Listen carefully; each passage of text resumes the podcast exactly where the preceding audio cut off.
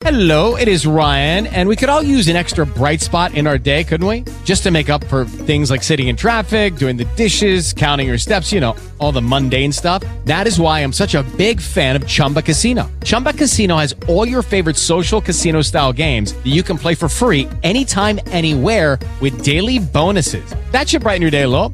Actually, a lot. So sign up now at chumbacasino.com. That's chumbacasino.com. No purchase necessary. VGW Group. Void were prohibited by law. See terms and conditions. 18 plus. Hello and welcome to episode 366 of the non-award nominated UK True Crime Podcast. I'm Adam. Thank you so much for joining me today.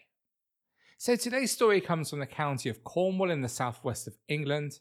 It's a place known for its outstanding beauty and its friendliness to second home owners. I lived near Bude for a while and I loved the wild exposed northern coastline.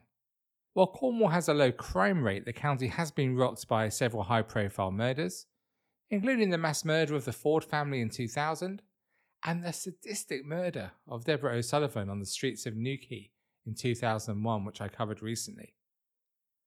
Today, we stray into the frightening world of arson. We all watched Crime Watch, right? Yeah, of course we did. I know you did. And I don't know about you, but when I think back to those I watched when I was much younger, it was the arson cases that terrified me and have stayed with me ever since. As you may know, I live with five cats, so I'm delighted that today's podcast is sponsored by KatKin. There's something wrong with the cat food industry. Many wet and dry cat foods are light on the meat, sometimes as little as 4%. And that meat isn't the sort you would choose to eat. Plus, they're heat sterilized to last on supermarket shelves, even though that destroys the nutrients. So enter KatKin, the UK's first and only fresh cat food. Made with 100% human quality meat your cat was born to eat. Cat food from KatKin is gently cooked to kill bad bacteria while protecting the key nutrients, protein, and amino acids. It's frozen to stay fresh with no additives or preservatives, and there are seven recipes to tempt even Katy Perry, that is the most fussy of our five cats. It really is no surprise that 93% of cat parents see amazing health benefits when they switch to fresh, such as shinier, thicker coats, fewer hairballs, more energy, and playfulness. then they deliver it straight to your door, so how good is that? And I have an offer to get you started on KatKin. KatKin is giving UK True Crime listeners 30% off their trial box. Take advantage of this offer by going to katkin.com slash UK True Crime. That's K-A-T-K-I-N dot com backslash UK True Crime. You can use the code UK True Crime 30 on their website. That's UK True Crime 30. KatKin, going all in for cat's health. Right, let's quickly set the context for today's story with our guest the month and year game. Beyonce was at number one in the UK charts with If I Were a Boy. In the US, at number 22 randomly was Coldplay with Viva La Vida. And in Australia, the top album was Pink with Funhouse. In the news this month, Barack Obama was elected President of the United States, defeating Republican candidate John McCain. British singer Craig David released his first greatest hits album. No, really? This month saw the terrorist attacks in Mumbai, India. 10 coordinated attacks by terrorists killed 164 and injured more than 250 people.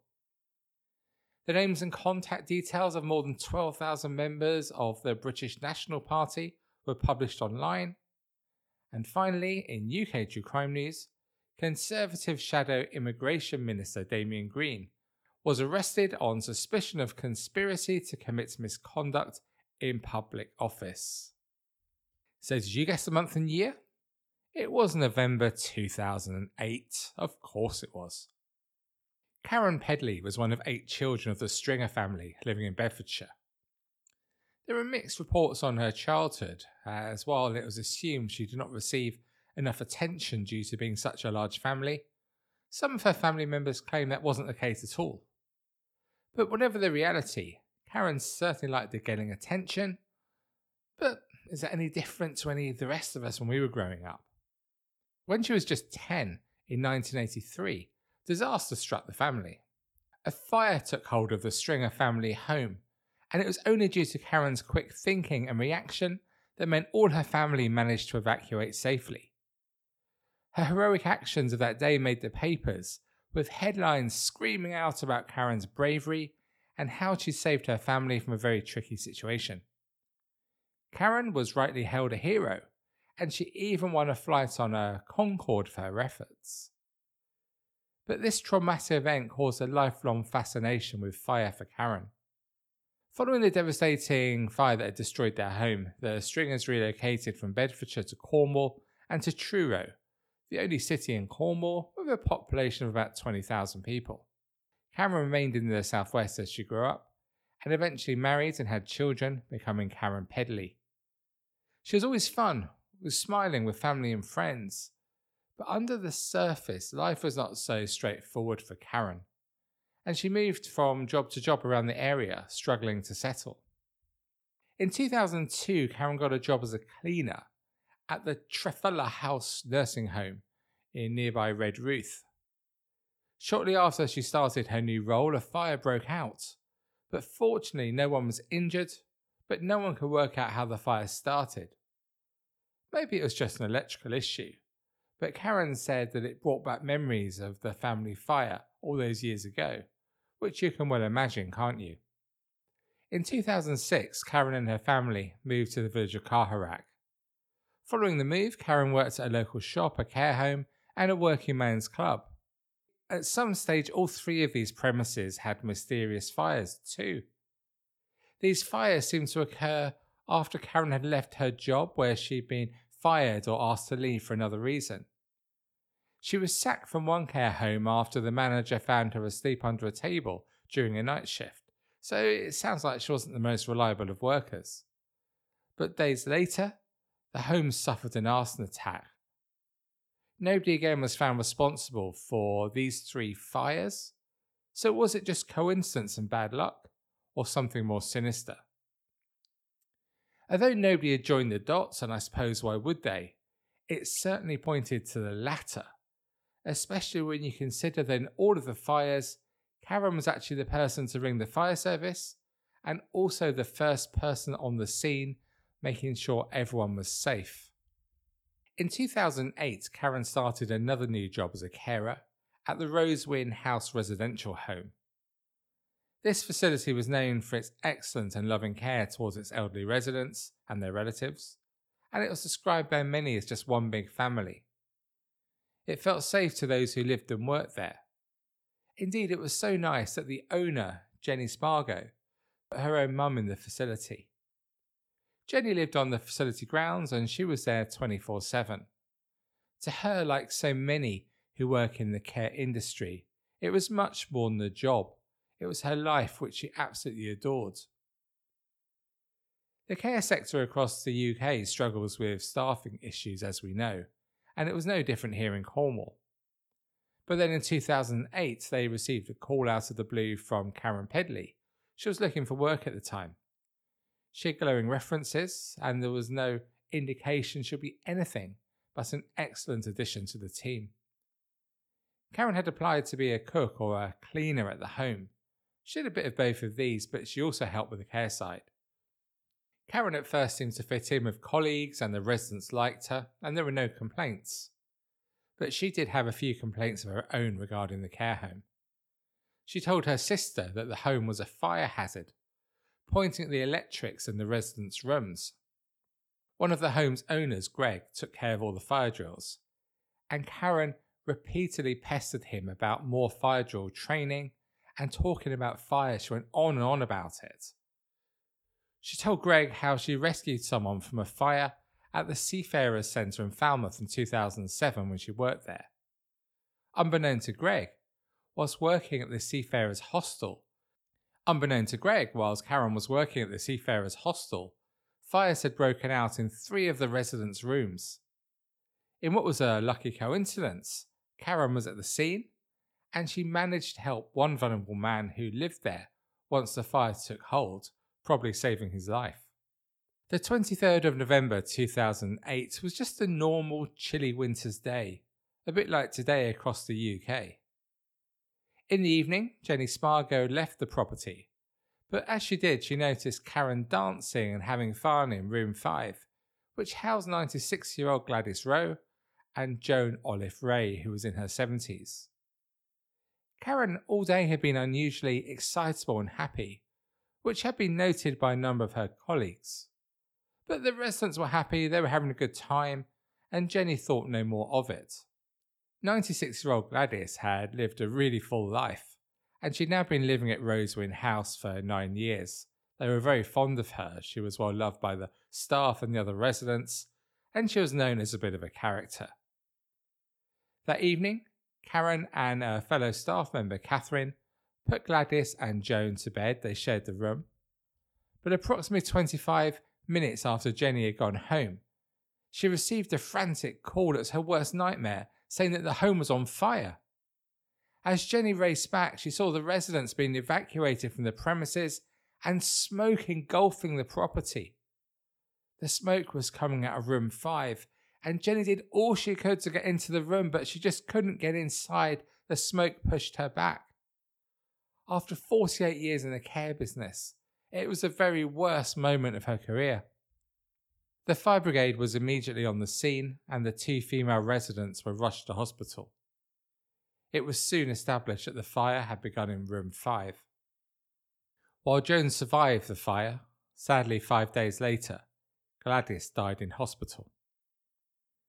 But as you no doubt suspect by now, it was Karen who had started the fire in room 5. She set fire to the curtain. After the fire, she fled the scene and she immediately quit her job. Suspicion, as you can imagine, fell on Karen and she was arrested, but with no evidence she was released. With a lack of evidence against Karen, the case slowly went silent as new priorities emerged for the police force. The inquest into Gladys's death in 2011 was unable to conclude how the fire started. But Karen's love for fire was undiminished. And soon after the fire at Rosewyn House in 2010, she targeted her own sister. Jenny lived in nearby Hayle with her family. It was about 14 miles away from Karen. One evening, a fire had broken out under the stairs of Jenny's house and engulfed her home with smoke. As firefighters attended the scene, their suspicions were aroused. It transpired that Jenny had phoned Karen to inform her of the fire, and Karen arrived at the scene within just five minutes. This was strange as Karen lived around half an hour away, and yet she was able to get to the house so soon. Following this fire, which just devastated the family, Karen seemed quite light-hearted about it and she made some very dark and unappreciated jokes around fire, such as asking if anybody wanted any smoky bacon crisps. Jenny and her family were not allowed back into the home due to the fire damage, and Karen offered them a place to stay, which they did for around three months or so. So, just like back in 1983, Karen was seen as a hero following a fire by providing her sister's family with a place to stay. Meanwhile, in the two years since the fire at Rosewyn House, the owner, Jenny Spargo, she wasn't satisfied that the fire was an accident. Alongside Greg and other colleagues, they began asking questions and theorising about what might have happened that evening, as you would do, and Greg kept pushing the police to investigate further. In 2012, the police gained a search warrant for Karen's home where they discovered a scrapbook full of articles from 1983 when she'd saved her family from the house fire. It seemed that Karen had treasured every single article about this for over 30 years. She seemingly built her whole life on that one event which took place when she was just 10 years old. By 2013, the police were investigating 12 suspicious fires across West Cornwall, and Karen was becoming the prime suspect. It became known to detectives that Karen had attempted to cover her tracks. She had tried to ask her sister for an alibi for one of the fires, and also forced a co worker to back up her false alibi for another suspicious fire. Karen got increasingly desperate, and as she did so, her behaviour became increasingly threatening. and she told one of her ex colleagues that she would burn her house down if she did not help her and tell the police what she wanted. As the investigation continued, it was found that Karen would always be the first on the scene when firefighters arrived, offering suggestions on how the fire may have begun. She had to be the multiple arsonist. By 2015, Karen had moved over 400 miles away to Newcastle in the northeast of England, and it was here that she was eventually arrested. She was charged with a dozen arsons dating back to 2002 and the attempted murder of Olive and the murder of Gladys. Whilst remanded in custody, astonishingly, Karen's urge to start fires was still so strong, so much so that she even set fire to her own cell. In October 2016, 43 year old Karen Pedley appeared at Truro Crown Court to face the charges against her. She denied murder and 13 counts of arson. She also denied the attempted murder of resident Olive Ray in her 70s, who shared the bedroom with Gladys Rowe. Defending Karen, her QC argued that she may have been trying to turn the clock back to that glorious day in 1983 when she saved her family from fire. He said it was never her intention to kill Gladys, as she knew there was a working fire alarm she knew the midnight check on residents was due, and she'd even tried to rescue the residents herself, but was driven back by the dense smoke. But the jury made their decision, and they found Karen guilty of murder and 12 counts of arson by a majority verdict at the court. She was found not guilty of the attempted murder of Joan Olive Ray. The courts had been informed of psychiatric reports which showed that Karen was of low intelligence and had a personality disorder. The judge sentenced Karen to 14 life sentences, telling her that she would serve a minimum of 27 years in prison. He said, The life sentences are necessary for the protection of the public. The remarkable aspect is that Pedley continued to offend, even after she committed the arson that claimed the life of Gladys Rowe. She had a history of starting fires where people lived. The murder had several aggravating factors the use of fire as a weapon, and the significant premeditation as arson had been in Karen Pedley's mind ever since she started work at Rosewyn. There was also the fact the victim was a frail elderly lady and that Pedley was employed as a carer, so the crime represents a breach of trust and the crime also endangered the life of another resident and other residents and staff. Finally, the fact she blamed others for the fire by initially saying it was caused by an electrical fault.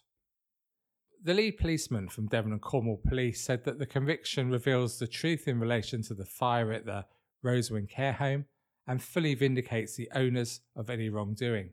You can imagine the speculation that would have taken place. He continued that we are satisfied that Pedley has been found guilty of these additional arson offences, any of which could have had equally tragic results and which expose innocent members of the public to the great risk of harm. The impact of these offences cannot be underestimated, including the damage to businesses and livelihoods that resulted.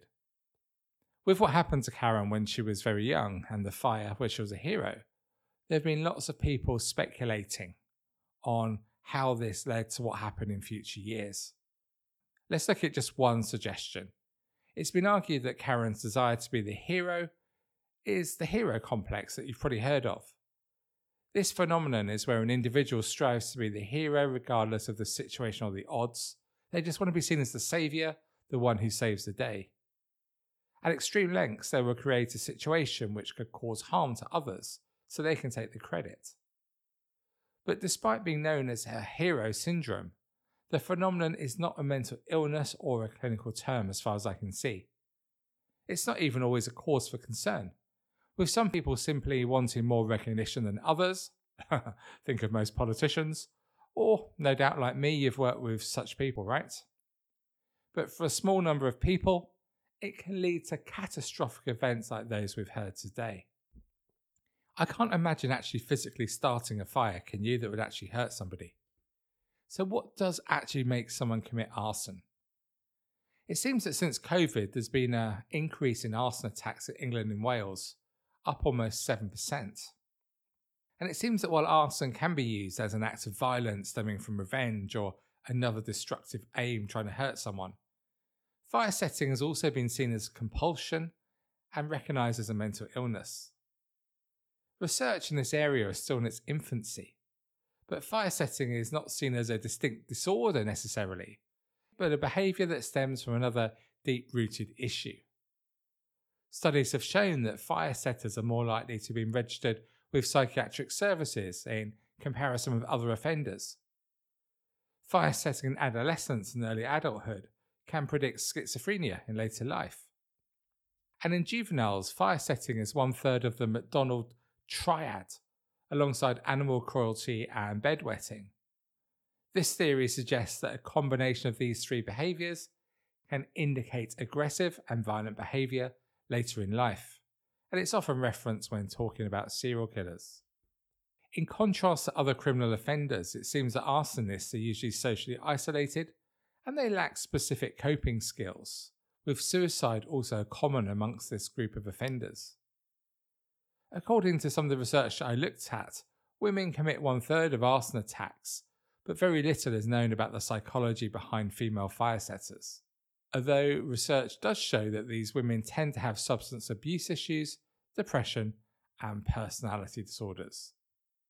Okay, so what do you make of what we heard today? Truro was, as you can understand, so shocked that Gladys Rowe was killed at the care home where she lived.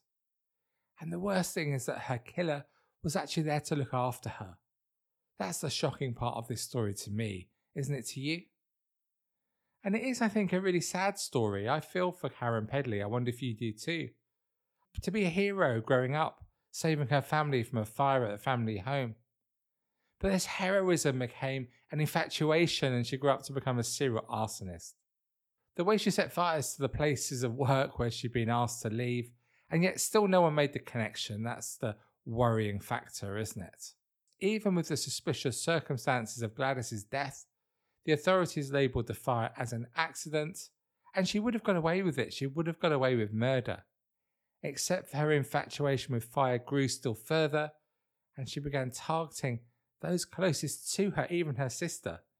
And as for setting fire to her cell whilst on remand, you don't know whether to laugh or cry. But I think we must still remember that Karen was a mum and her children have to live with the legacy of what she's done. They will read about it. And Karen herself, she's lived a very sad and unfulfilled life. If you get a chance, Google it and take a look at the bright eyed 10 year old girl who saved her family back in 1983 and compare it to her when she was sentenced at 43, looking at least 20 years older. It's a terrible shame. But of course, our real thoughts lie with those affected by her actions. The owner of the care home where Gladys died, and all the other places where she set fires, went through tremendous trauma, fingers pointed at them. You can just imagine what they must have been through. But of course, we finish, as always, by offering our sympathies to the friends and family of Gladys. A woman who'd achieved so much in her long life, she didn't deserve to die this way. Thank you so much for joining me on this episode of the UK True Crime Podcast.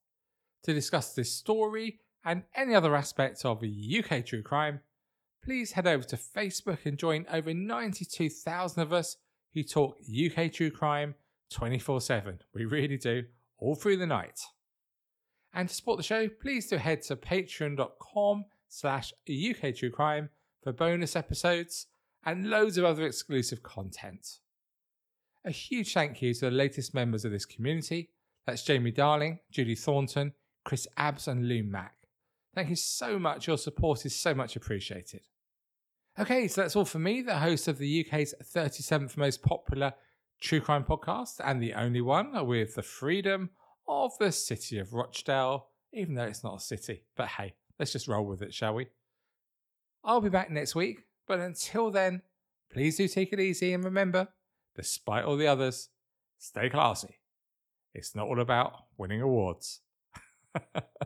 Cheerio for now. Lucky Land Casino asking people what's the weirdest place you've gotten lucky? Lucky? In line at the deli, I guess? Aha, in my dentist's office. More than once, actually. Do I have to say? Yes, you do. In the car before my kids' PTA meeting. Really? Yes. Excuse me, what's the weirdest place you've gotten lucky? I never win and tell. Well, there you have it. You can get lucky anywhere playing at LuckyLandSlots.com. Play for free right now. Are you feeling lucky? No purchase necessary. Void where prohibited by law. 18 plus. Terms and conditions apply. See website for details.